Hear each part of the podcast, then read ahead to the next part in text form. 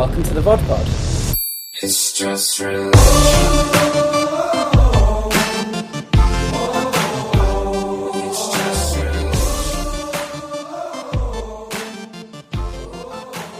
Welcome to, I think we're on episode 9 of the VOD Pod, uh, the podcast so dedicated to films and TV on streaming that I barely get to the cinema anymore. Every week I'm joined by a guest. Oh, I'm Nathanael Smith, by the way, but I'm guessing if you've listened this far, you know who I am. Um, and this week I'm joined by a really exciting guest. He is a friend of mine that lives in uh, Edinburgh. He is also a BBC critic. He has written for. Who have you written for? Oh, uh, it's going back a wee bit. STV, did a bit for them. Real Scotland is where I started out my writing career. Big up John Melville. Yeah, The, the, John Melville, the guy to go to for obscure British TV from the past. Um, yeah. Anyway, you've heard him already. It's Ross McLean. Ross, welcome to the show. Thank you for having me, Nathanael. It's a pleasure to be here. And uh, we start, as always, with uh, the hidden gem. This one's not so obvious. The hidden gem. Now, in this part of the show, I ask my guests to recommend something to me uh, hidden deep on a streaming service, something that you might like to watch as a listener, uh, or probably something that I haven't seen as well, because I generally tend to invite on people who are far more well watched than I am. And Ross really does have a taste for the obscure. So, what what are you recommending today? Well, Nathanael has a preconception as me as being somewhat of a contrarian, and I don't see myself as a contrarian. I uh, think that I just like to give films a chance, and that would be my defence. but the film that I'm going to recommend is one that I'm pretty certain Nathanael won't have seen, but it's one that ties into the current vogue for all things New Zealand. You've got Flight of the Conchords back on tour.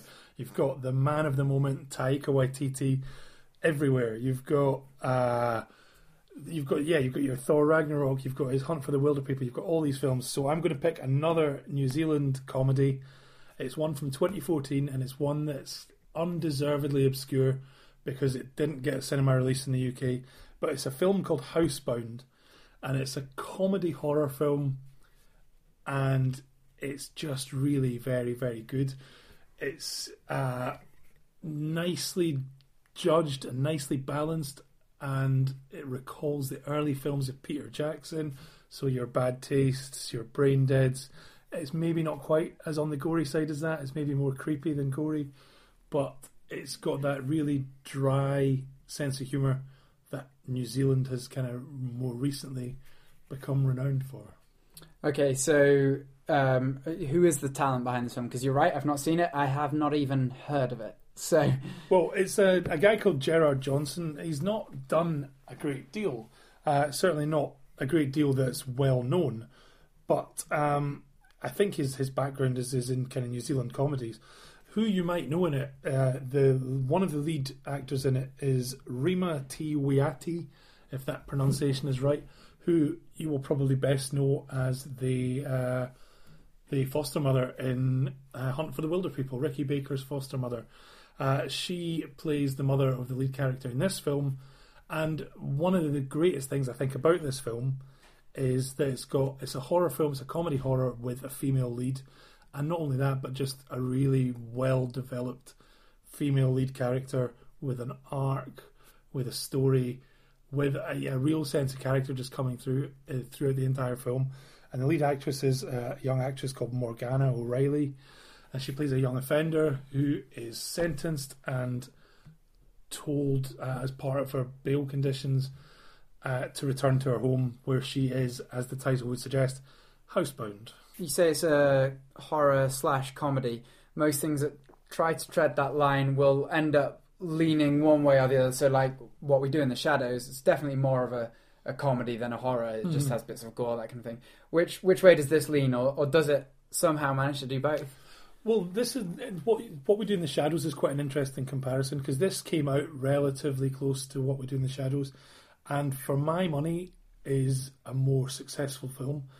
While I liked what we do in the shadows, I thought, as as you suggested there, Nathanael, I, think it didn't quite get the balance of tone right for me. I think it was more episodic. It was a nice little series of sketches, but it didn't really hold together as a film for me.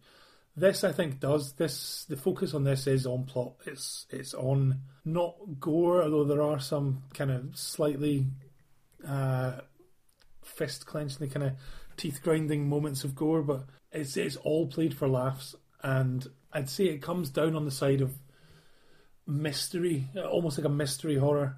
But there is just this underlying layer of comedy, and if you're a fan of New Zealand comedy, uh, like the stuff of uh, Taika Waititi, then I think you will appreciate the kind of the dryness of the humor. It's all, it's it's not jokes as such. It's almost a lot of it comes through in the delivery.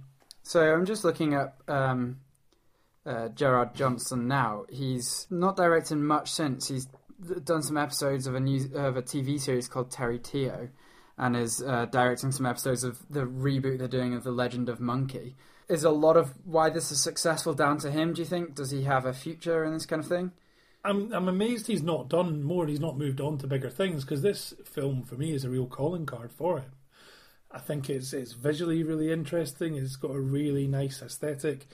The uh, the location's really nice. It's it's all it's a creepy kind of haunted house film, and the location, but in a kind of suburban, nondescript location, and it just it works really well. But then, as the film goes on, it it starts to develop kind of weirder, quirkier elements, and the without going into too much detail about it, the the kind of reveal of what is going on is visually just very interesting and quite kinetic, and there's some really kind of quite tense moments and tense action scenes towards the end. So I think, um, yeah, Gerard Johnstone's got a big part to play in it. Um, I mean, he's the writer and director. Um, so I would I would certainly have expected him to move on to not not least out with New Zealand and onto a kind of world stage, but but on to bigger and better things. It, it, I mean, it sounds great. Where would a UK viewer find it? Well, it's on Netflix. That's where I saw it. Um, as I said, I mean, unfortunately, didn't get any kind of cinema release over here outside of potentially maybe horror film festivals. I would imagine is is where it might have found a, a few screenings, but yeah, nothing over here. I think, uh, yeah, it's on Netflix. I think it might have a DVD release, but it certainly didn't get a Blu-ray release over here. Okay, so that's um, Housebound, uh, and very much a, a hidden gem in the truest sense of that term. Um, in return, I'd, I'd like to recommend a film that's also about someone who's housebound uh, by an evil stepmother who wants to keep her, you know, working in the house when they go out to a party. This is intriguing. What is it, Nathanael? Well, it's actually uh, the live-action update of Cinderella, directed by Kenneth Branagh. ah, He of Murder on the Orient Express fame. that's an interesting choice. That's that's how little I've been to the cinema recently. I haven't even seen the director of Cinderella's latest opus. Well, I mean, as, you say, you you've uh, pigeonholed me as someone who revels in contrarianism, and you've found one of the few people I think who actually also quite like that Cinderella film. Ah, Uh, so- there you go, listeners. I'm not the only one. So that's Housebound, which is on Netflix right now, and um, sounds like it could be very popular given the. Yeah, I mean, there's a few people I've seen a few people saying they've watched it and enjoyed it on social media, so it's certainly one that seems to be gathering pace. Excellent. Um, and now we move on to the big release.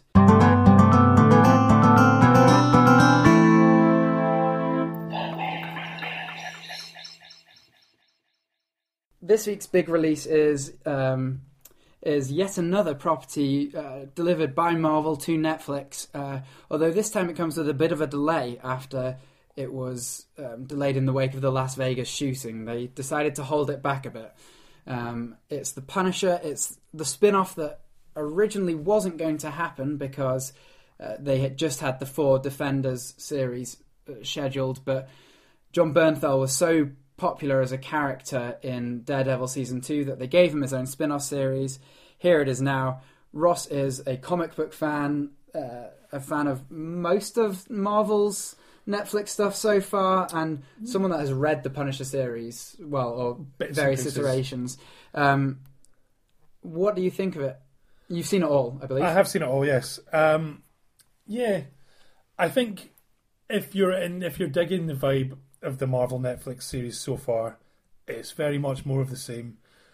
I think it maybe is a bit harder edged than the rest of them, but I think it's it's one that I think you you will enjoy. I'm not sure how much you will get from it coming to it completely cold if you're not well versed in the the rest of the Netflix series or that kind of particular attempt at a kind of grittier style than the rest of the Marvel cinematic stuff. Uh, I'm not sure how much you'll get to if you've not got a kind of grounding in those. Yeah, I, I, I have a fondness for the Marvel series, uh, particularly Daredevil. I mean, Nathanael said that I've read a lot of The Punisher. I've not really read a lot of The Punisher. A lot of my knowledge of The Punisher comes from his interactions with other Marvel Universe characters. So, I mean, for example, he's cropped up in Daredevil comics quite a lot, um, as he has indeed in the TV series. I mean, that's that's where he was introduced. Um, this series, I think, has an expectation that you've watched season two of Daredevil. Um, a lot of the introductory stuff to the character is all taken care of there. So, I would very much proceed with caution if you've not seen Daredevil season two. Yeah, I mean, so I, I've been watching The Punisher as well. I'm uh, over halfway through it now. Uh, and I won't lie, I'm, I'm struggling a bit. I think um, Marvel have attempted to kind of go the prestige TV route with a lot of these things, and they've sort of interpreted that to mean having uh, sprawling ensemble casts, 13 episodes a series, and uh, starting it majorly slowly. And I found the same problem with the Defenders, that it was incredibly slow burn to start off with. But the problem is the thing that it's building to that I'm finding just isn't compelling enough. There's sort of a uh, uh, conspiracy theory type thing going on that to me is very generic, and um, I don't think the Punisher is quite as successful as a lead character as he was as a supporting character. I thought he was very effective in Daredevil season two, sort of popping up as an agent of chaos and um, you know counteracting uh, Matt Murdock's philosophy. But here, I just find he, well, the performance by Jon Bernthal is excellent, and I'm sure we'll talk about Mm. that a bit more. I think the character itself just isn't quite strong enough to hold the rest of it, so they they pad it out with a lot of stuff that I just think Mm. isn't quite compelling. And I, I just wonder if a tighter edit and maybe four fewer episodes would just make this a much more engaging television series. While I do agree with some of what you're saying there, I think for me, I thought The Punisher actually had done quite a lot to strip down a lot of the flab that's been in some of the other series. I think for me, this had a, a far more controlled cast. The you have a central character and you have very few kind of peripheral side characters, which has been part of the problem with the other series. Um, I yeah, I thought they had done a lot to strip it down here. I would agree that certainly I think as is the problem with with most of the Marvel Netflix series, is that the series order of, of thirteen hour long episodes, or kind of just knocking on an hour long episodes, is is a bit long. Um, but I think I think he is a compelling central character. I think while I don't think there's particularly any great level of depth to this study of the character, I do think there's always something in the idea of a vigilante character and the kind of the moral shades of grey they operate in. Uh, and I mean, of course, the, the Punisher is coming from. I mean, his character was created in the seventies. It's coming from this era of films like Death Wish and and things like that. And I think they've done quite a lot to try to flesh it out a bit more than previous iterations have. Yeah, I, I guess I'm thinking of um, the there's a subplot involving veterans, which is sort of their theme for this series. If Mm.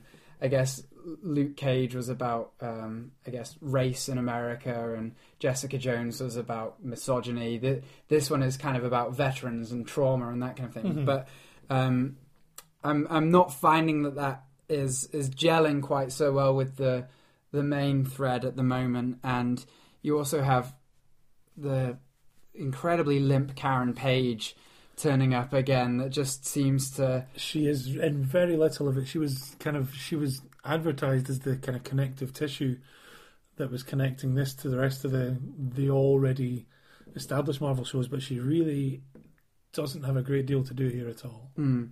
Um, I I'm wondering is Do you have an idea as to why um, Netflix's Marvel series are so reluctant to have characters in costume? Because they're almost trolling us with this one. So at the end of Daredevil season two, and this is a spoiler for that, um, the Punisher turns up in his full garb, having fully committed to the look that we know from the comics, the skull on his chest plate and that kind of thing.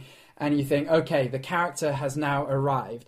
Then I, I genuinely think it's the first five minutes of this where he dispatches with the rest of the characters from uh, that he was talking about at the end of season two of Daredevil, and then burns his Punisher outfit.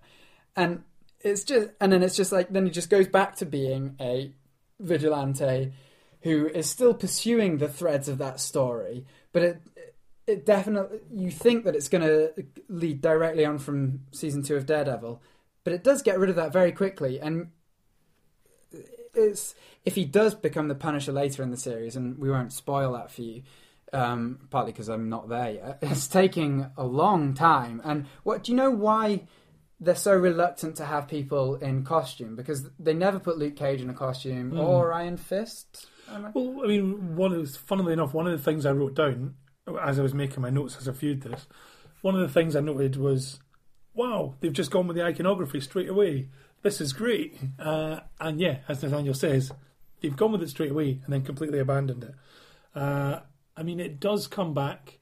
I think uh, you're talking quite late in the series, maybe episode eight or nine. It comes back, um, but yeah, it's, it's, a, it's an issue I've had with Marvel, both on television and in the cinema. Uh, I mean, for example, Captain America, they can't wait for a moment for Captain America to take off his helmet and just have Chris Evans' pretty face plastered across the screen.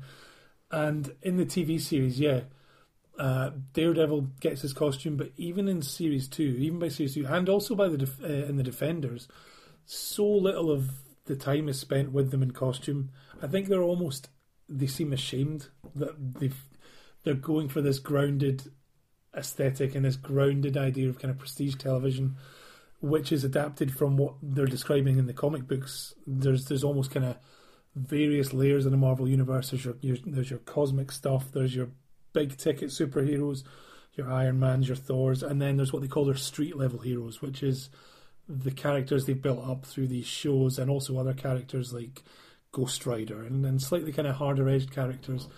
But yeah, they seem almost embarrassed about the fact that these characters wear costumes. And although this is something they're doing in the comics as well, they've moved towards having these characters out of costume in the comics as well. I mean, Luke Cage, since really the 70s, he's been uh, out of his costume. He was established in the 70s with a costume and he's, he's not really worn it very much recently.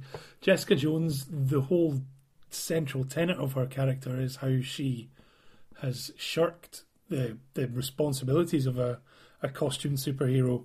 Iron Fist, they've just not even addressed it. Just no no addressing of the fact that uh, Iron Fist has a costume in the comics. They've just decided it obviously looks too silly to translate that to screen. But yeah, the Punisher seems to carry on that tradition. Most of the series is spent with him in, I guess, army tinged civilian gear. But Yeah. um, yeah, not a great deal of big white skulls. Um, one of the things I am enjoying about it because I'm pretty conflicted about this series, but it, they seem to have assembled one of their best casts for it, and I think they're, they're pretty uniformly impressive. Uh, so Jon Bernthal, I think, is is just terrific in the role. Like you cannot tear your eyes off him.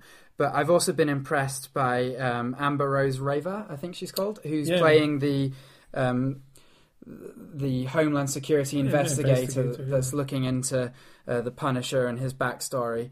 Um, and you've got this guy um, Micro, who is uh, presumably a comic book character that they've. Yeah, there's a character called Microchip in the comics who's kind of one of the, the side characters in the Punisher, and they've kind of adapted and updated him a little bit. Um, and you've got Ben Barnes. Oh, yeah, of course. You've, you've not seen him like a lot of stuff recently, but he was almost kind of touted as the next big thing in kind of young British actors. Maybe ten years ago, was it Prince Back- Caspian? He Back in the days of Prince Caspian and Dorian Gray. Yeah. Um, so it's nice to see him back. And if you are familiar with the comics at all and you see his character is Billy Russo, then you'll have an idea where they're going with his character. Um, and the show certainly hints towards that quite a lot. There are a lot of references to his uh, prettiness and in fact, an episode opens with his morning beauty regime. So yeah, I mean Billy Russo is a character, so you you know who he is from the comics if you're familiar with those. But the show keeps his uh, keeps his arc quite close to its chest until the, the series progresses. Um, but yeah, I mean, there's there's a lot um, there's a lot of great things in the cast. Uh, I mean, as Nathanael said, Jon Bernthal, who to to my mind is having an absolutely stellar the year this year. Not only is he taking the lead in this, and he's absolutely compelling. Uh, in the kind of few scenes he was in in Baby Driver, very very compelling, and two lesser seen films which I, I saw at film festivals this year.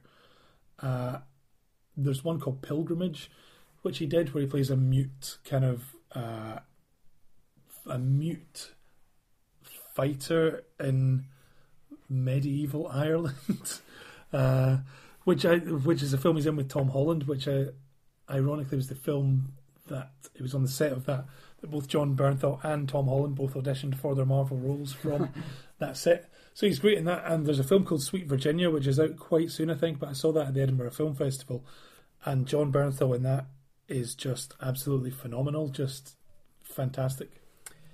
And I think we should probably also address the fact that it, it was delayed because um, because of this the Las Vegas shooting, and you've got to wonder why. And presumably it's because this is a very gun heavy show, and there's a lot of guns in it.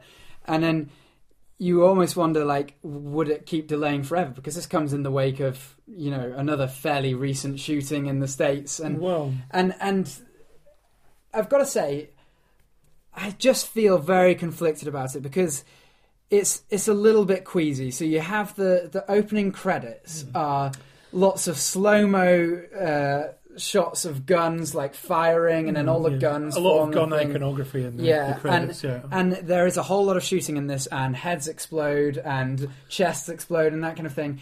And I get it. That's the that's the character. And I also think that Marvel is slightly aware of not wanting to fully fetishize guns. I don't think that's what it's doing. I'm not about to say ban this sick filth, but I, I, I feel like it tries to address it, and I don't think it's wholly successful. And I think some of the imagery in it is perhaps still irresponsible in in the modern world we live in. I just think it's it's such a a gun heavy show, and um, although uh, Frank Castle is an anti-hero in you know the traditional sense of that term.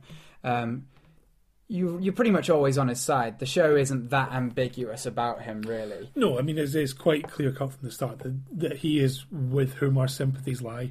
Um, I mean, you're you are right. I mean, there is um, the the iconography of those opening credits. It'd be hard to do a Punisher show without that iconography, but yeah, I mean, it is right up front there in your face. And yeah, as Nathanael says, this this release was rejigged in light of the Las Vegas shooting. But sadly, we live in a world where you can never create enough distance from a mass shooting. Um, that, yeah, the, the the risk is that this would sit on the shelf forever if they they tried to create a sufficient distance, and there's never going to be, in, in the current time, a, the right time to put out a show which is so predicated on vigilante violence and kind of lone men stalking corridors with guns. Uh, and yeah, it, it is. I see where Nathanael's coming from. It is queasy imagery in these times, and I think part of the the thing is that I it, it, watching this confronted me with the fact how much I enjoy watching violence on screen. Though I find it thrilling to watch, and it's not an easy thing to say really, or even to kind of think about why. But I, I suppose it comes down to the fact I would rather see these things depicted fictionally than than in real life. Um, yeah, it's. I mean, I I enjoyed the action scenes in the show. I thought they were They are well executed. Yeah. they were well good pun there, pun the Punisher indeed. You- Um, yeah, I, I they were very well executed. They were really well staged. But yeah, there, there's no getting around the fact there is a lot of violence in it. And yeah, I mean, it is going to depend on your tolerance for that kind of imagery, how much you're going to respond to this show. I mean, do you think it's trying to address it? Do you think it's trying to say something about gun violence? Are we meant to be ambivalent about the depiction of it? Uh, because it, it's kind of dropping hints of those themes, and uh, there's there's a thread following a disgruntled veteran that is almost trying to get under the skin of someone that might become a mass shooter, um, and so it, it seems as though it's trying to wrestle with these issues, but also whilst wanting you to be thrilled by the violence. Do you think it manages to do that? Do you think it addresses the problems? Well, I think, as you described there, I think it wants to have its cake and eat it. It wants to have all this imagery, but also make a kind of piecemeal attempt at addressing it and contextualizing it. I'm not sure it is entirely successful in that. I certainly don't think that there's any particularly thoughtful examination of it in the show. I think it is just it's entertainment, and they've they've addressed the context that this show is going to go out into the world in, but they've not done really any more than that, other than just uh, referencing it. I mean, I think the idea of uh, this subplot about veterans and veterans' rights and the fact I think there's there's a phrase that's used about Frank earlier on in the series that uh, sorry later on in the series that uh, the the war is still going on inside his head that, that kind of idea. You have nothing but a war inside you I think is the phrase that's used. But this idea of soldiers returning from war and being unable to kind of shake their actions from that conflict that that's all there and it's all bubbling under um, but the the show is much more focused on what I would describe as, I suppose, a kind of post-Bourne conspiracy about uh, black ops and uh, kind of shadowy cabals controlling soldiers and things like that. The comics and earlier iterations of the Punisher, so the 1989 film, which is a kind of response to big 80s action films, and then the, the 2004 film and uh, the Punisher Warzone from 2008. They all dealt with Frank Castle taking on crime syndicates, really. For the most part, it was the Punisher versus a crime syndicate. And this film, uh, sorry, this series has has avoided that and has almost gone gone down the angle of the Punisher taking on government corruption. I suppose you'd you'd uh, term it, and I suppose that is it's kind of it's one attempt to to address these kind of bigger themes. Yeah, I mean, I guess um, you know whether you're going to watch a, a show called The Punisher that's all about guns and that kind of thing. Like you, you'll approach this open eyed, but it is uh, kind of extraordinarily violent in places. I think it'll probably be an 18 when it's released. Yeah, Um, and it, and it only gets more violent as it goes on as well. Um, uh, and and finally, I guess just uh, one last thing I, I feel it's worth pointing out is one thing I've been impressed with with the Marvel series, um, in spite of what many people consider to be a gaff with Iron Fist, they are quite effortlessly diverse. These shows, they they seem to have um, made a conscious decision to not just populate these shows with white men, and um, Yeah. and, and I think the, the Punisher continues that really well. It has a, a diverse, you know, cast with um, interesting characters across the spectrum. Um, and I just think we're so quick to criticize things that aren't, and rightly so, that I think when a show's doing it right, it's probably worth pointing out and celebrating for that. Yeah, I mean, I think the this has not only an ethnically, ethnically and gender diverse cast for the most part. Um, it also has a lot of good meaty roles for older actors as well. Uh, kind of character actor faces from the past. There's there's a nice role for uh, Mary Elizabeth Mastrantonio, who I've not heard of for years. She was in uh, Robin Hood, Prince of Thieves, and uh, The Abyss. And yeah, there's a nice little role for her there, and Clancy Brown from Highlander, and um, Nathanael will probably know him as uh, the voice of Mr. Krabs from SpongeBob SquarePants. Um, but yeah, he's, I mean, he's not wrong. he's not I, wrong. I, I know uh, I know exactly where to go with these things. um, but yeah, it's it is a show that I did enjoy, and as I said, I found myself kind of questioning my enjoyment of the violence, but still enjoying it.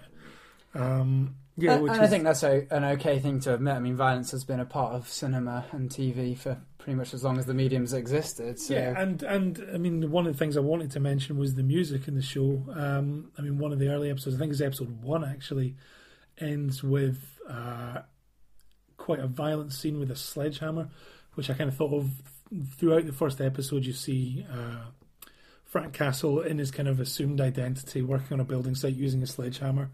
And I kind of thought of it as Chekhov's sledgehammer. That Yeah, if you're going yeah. to establish a sledgehammer in an episode of The Punisher, now I want to see that used by the episode's end to crunch some bones. And without giving too much away, it is in episode one, but yeah, it, it does come into effect. And yeah, it scores that with a, a Tom Waits song, Hell Broke Loose. So it's, it's, it's my kind of show. You've got Luke Cage, which did a lot for uh, a, a, establishing a kind of urban hip hop soundtrack. This is very much uh, Tom Waits. At one point, uh, Frank Castle gets Bruce Springsteen tickets. Like this is the angle they're going for with the Punisher. yeah, yeah. Uh, so I think that's a recommendation from you. Yeah, And- with with reservations. Yeah, and and I think um, I'm probably coming at it as someone that hasn't been as invested in these shows and so hasn't responded to it as well. So I think that should probably guide you as to whether you're going to enjoy the Punisher or not. Depends how much you're already uh, involved with Marvel's television universe. Um, but that's coming out this Friday, which is the 17th of November on Netflix. And now we move on to the double bill. When one ain't enough enough for you, you know what you gotta do. Just take two with a double bill. In this part of the show, we normally would recommend a double bill with something that is currently on wide release in cinemas. But this week we're going to do something slightly different. We're going to recommend a double bill with a major streaming release that's coming out. Um, because this is one of Netflix's biggest release of the year. It's Mudbound. And um, uh, this was picked up at the Sundance Film Festival for quite a lot of money. It's directed by Dee Rees and it's it's going to be turning up on streaming this Friday as well. It will also be released in Curzon cinemas around the country. So if you want to see it on the big screen, and Ross will soon tell you whether that's a good idea or not, you can catch it at a Curzon cinema. But this is a, a streaming release, so we thought we'd stay on brand. Um, Mudbound is out this Friday. Before we go on to double bills, Ross, you've actually seen Mudbound, haven't you? I did. I watched it last night. And um, what do you think of it? It's got good reviews so far. Are you chiming with them? I'm certainly going to chime in with the good reviews. Um, it's a really, really rich piece of storytelling. It's an ensemble drama set in in and around uh, and post World War II in Mississippi. It's got about six lead characters, uh, one black family and one white family, and it is dealing with a lot of things. It's dealing with uh, the general race situation in America at the time, and certainly in the, the Deep South. It's dealing with uh, post traumatic stress and the, the the idea of soldiers returning from war and not knowing what they're returning home to and not finding a place upon their return. It's dealing with the subjugation of women. It's dealing with so many things. It's got so much going on, and it's two hours fourteen minutes, but it's a really, really assured piece of filmmaking. Yeah, I think um, Netflix picked this up with the hope because Netflix have got the Oscar thirst pretty seriously, and so far they've mostly managed to break in with their documentaries. But I think they're still pushing for awards recognition with their big dramas after the Beast of No Nation gambit flopped a few Mm. years back before Netflix had, I think, properly broken into the market. And I think they probably have awards hopes for, for Mudbound, and um, I'm I'm really looking forward to it. And with a perhaps a uh, an incredibly changed voter base, uh, this perhaps has a chance. I think this year more than any year, I think with everything that's going on in Hollywood at the moment, uh, I think this combined with Moonlight's success last year, I think is is going to be the year this is going to do well, if if any year. Um, I would hope that this certainly sees some awards recognition. Uh, I've not seen any of uh, Dee Rees's, uh, the director's other films, um, but on the basis of this, I was hugely impressed with what she's done here. It's one of these films that, as you're watching it, it's just very apparent that it's based on a novel. It's got a kind of very novelistic feel. It's got um, multiple perspectives. It's got multiple themes, and it's the kind of thing that I would like to see get some recognition, not only for that, but just because of how how deft it is with dealing with these these things with a degree of nuance and without any of the grandstanding that that other films might have dealing with a similar subject. So it has uh, Rachel Morrison as its cinematographer, who has previously shot things like Dope, and she's going on to shoot uh, Black Panther, um, which is quite a big step up for her. Um, I'm quite excited about that film, even though I don't like Marvel, but I think it, it looks like it should be a lot of fun. Um, is this something for people that live near Curzon Cinemas that you think would hold up to the big screen? I think yeah, yeah. I mean the cinematography is is lovely, and it, yeah, I mean the, the look of it kind of recalls some of these big seventies epic films like Heaven's Gate, and um, it's it's got this really kind of beautiful treatment of the landscape, and not only that, but the, it doesn't overplay that. It doesn't really kind of. It's not a film about landscape. It's a film about people, but there's there's some really nice action scenes in it. There's some really nice kind of scenes in torrential rain and and literally kind of characters being mudbound. And yeah, I think it, it is quite a nice film to look at. I mean, I saw it obviously on a screener at home, but it's one that I certainly wish I'd maybe seen on a big screen if the possibility was there.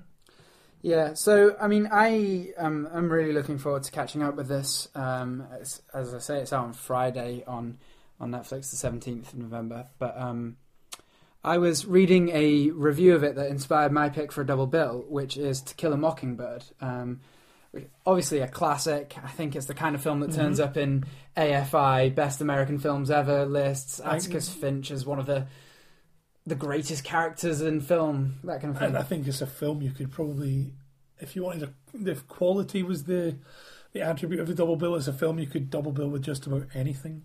Yeah, um, it's it's it's obviously a terrific film, but the, the, the reason I think it would make a, an interesting double bill with Mudbound, from what I've read about it, is that um, Atticus Finch is obviously cinema and literature's kind of one of the most sympathetic white guys in terms of plots about race, and um, it, there's almost been a, an alleviation of guilt for a lot of people, thinking, "Well, I'm more of an Atticus Finch than uh, you know just your bog standard racist." Which is why I thought Go Set a Watchman was such a fascinating book to slightly uh, disassemble that. Um, but what I read about Mudbound, and I don't know whether you would agree with this assessment, is that it it doesn't give you easy sympathy for its white characters. It's a much more realistic depiction of what white people in the South would be like from around this era, and I think they must be similar eras that they're set. Yeah, this is set in the yeah the the, 40s. So yeah, immediately kind of the majority of it's kind of post World War Two. Um, yeah, I mean the the characters in this, particularly the white characters, they're not acting with ill intentions, but they're unaware of the their privilege and the repercussions that their actions can have, and it's it's quite a kind of fair, balanced look at race relations. Yeah, I I think um, I think it's race is something that I guess is just increasingly going to figure in cinema as you know we have uh, nationalistic marches around the world and that kind of thing, and something that you know uh, everybody's going to have to reckon with uh, with the the film watching and that kind of thing. And I just think, I mean, To Kill a Mockingbird is a great film. I'm not criticizing in any way, but I just think it would make an interesting counterpoint to see, I guess, how depictions of uh, whiteness in the South of America has has changed over the generations, and um, it gives you an excuse to watch To Kill a Mockingbird again. But taking these two perspectives of the same era, I think, can make for a really fascinating double bill. Well, yeah, I mean, one of the things that that kind of really struck me was when you think about the Deep South and you, you think about these kind of films, like there's there's almost certainly in my mind this idea that they took place much longer ago than they did, and in this, I mean, you you watch a character who's kind of who's gone off to war, a, a young black character who's gone off to war and fought in World War Two and returns home, and he returns home to the same prejudice and the same. Uh, the same situation that he left, despite the fact in World War Two, his experiences were were much more positive, despite the obviously absolutely horrendous circumstances uh, that they brought themselves. So yeah, I mean, I think it's it's fascinating to me that, that this was an era that's within my parents' lifetime, uh, just about. Um, and yeah, it is yeah a really kind of grim idea that that a country will send young black men to fight for them, but then castigate them on their return. Yeah, and I'm I'm kind of intrigued by um, by your choice of a, a double bill for Mudbound, um, because it, it wasn't something that was uh, wildly popular upon its release last year. Well, no, and it's not even hundred percent wildly popular with me either. but it's a film that I certainly thought was better than the rec- the than the reputation it it seemed to gather suggested, and it's one again that deals with race and it deals with race in the South, also Mississippi. So uh, it's it's geographically similar ground to Mudbound, but it's the film that came out probably about a year ago. Free State of Jones uh, with Matthew McConaughey and Mahershala Ali and uh, Gugu Mbatha Raw, and it's yeah, I thought it was quite a fascinating film. I thought some of it was a bit rote and a bit uh, lacking in substance, but I also thought there was a really interesting idea of the temporal resonance that these events that took place uh, back in the 19th century still were having on quite a personal level with events in the, the, the 1950s or 60s in America. And it, that having that threaded throughout the film, I thought just enlivened it for me a bit more than had it been uh, Just in- entirely drama. set in the, Yeah. the the Civil War era. Yeah, I I didn't hate the Free State of Jones. Um, I thought, I guess I would count it as a fascinating failure. Um, I, I thought that framing device of the, the court case in the '60s was a little clumsy, perhaps, and and I also thought it it jumped around its themes a lot. Um, and towards the end, it it really um, doubles down on the whole idea of a legacy of racism and a, Hmm. how the South dealt with the fallout of the Civil War. Whereas the actual Free State of Jones part of the film is kind of the first, you know, hour and a bit uh, where he establishes this free colony where they do what they want and it, it isn't part of the seceded South. And and that part of the film felt totally different to what I thought was really compelling at the end of the film, which was about you know the Civil War generals that were then put into political power and how the Ku Klux Klan was formed, and it was incredibly ambitious in scope, and I thought it did illustrate quite well how you could get from the Civil War to the KKK to um, you know miscegenation laws and that kind of thing, but uh, I almost thought it was trying to take on too much and couldn't quite juggle every part. I would I would partially agree with that. I mean, I think I did think it was more successful in that. It, I did, it did suffer from those problems to a degree, but I thought it was more successful, and I thought it was more successful partially as a result of Matthew McConaughey's performance. I thought he was very good.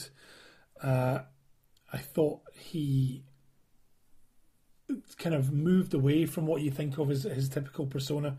I thought it was nice to see him doing something a bit different. But I think, yeah, I mean, the, the standouts for me in that were um, Mahershala Ali, who obviously since then has gone on to far greater acclaim. That was one of the kind of films that came out around the same time as Moonlight. Coming back again to Marvel, uh, his performance in uh, Luke Cage. So it was, it was, it was these three films all and series all came out around a similar time, which really put him on the map. But he was he was the standout in that film for me, and I thought, yeah, it's the performances that came through for me, and as I said, the uh, the the kind of temporal shifting between the two eras I thought worked quite well for me. And is that a kind of connective tissue to Mudbound? Uh, in as much as um, I think Mudbound acts as almost a kind of microcosm of American society, and particularly American society now, and race relations. So it almost acts as a kind of temporal bridge between the 40s and now. Um, so yeah, I mean, in, in that respect, it's, it's almost performing a similar thing to Free State of Jones. So there are a couple of suggestions for what you could watch with Mudbound. I think the main thing to take away from this is watch Mudbound. Yeah. Um, Absolutely. It's, it's out on Netflix soon, and like I say, it's in Curzon cinemas as well. But you could watch it with Free State of Jones, which is on Amazon Prime Video, It is, yep. and you could watch it with To Kill a Mockingbird, which is on Netflix. So those are some double bill suggestions for you. Um, if you watch Mudbound this Friday and you think it reminds you of another film, do tweet at the VodPod. Let us know what you think. Um, but that is all for this week's episode of the VodPod.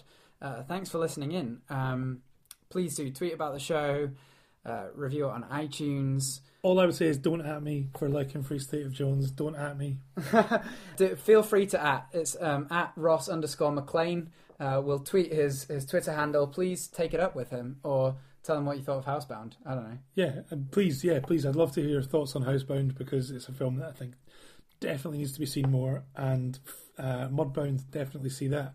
Not least because it's directed by a woman, and I personally am trying to do 52 films by women this You, year. you crossed that a long time I ago. crossed it a long time ago. I'm, I'm about to hit 100, but you can never watch enough. Uh, what is the best film you've seen directed by a woman this year? Well, it'd be one that I'd heard about for a number of years, but had never got round to watching, and it is a film called A New Leaf from uh, 1971, directed by Elaine May.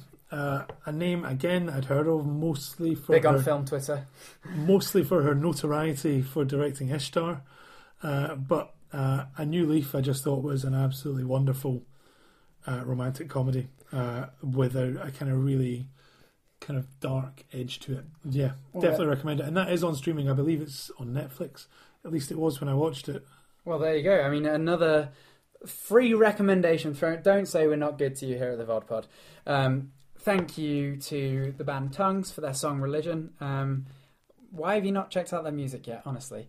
And uh, thank you to Sam Grover for his jingles. Um, Are people singing them to you on the street yet? do you know, it hasn't received the international fame I was hoping for. Um, but, you know, maybe, Sam, do you want to make them free to download or something? That A dance remix. Yeah, dan- Sam, can you do a dance remix? Um, and then we'll get the viral hit it deserves.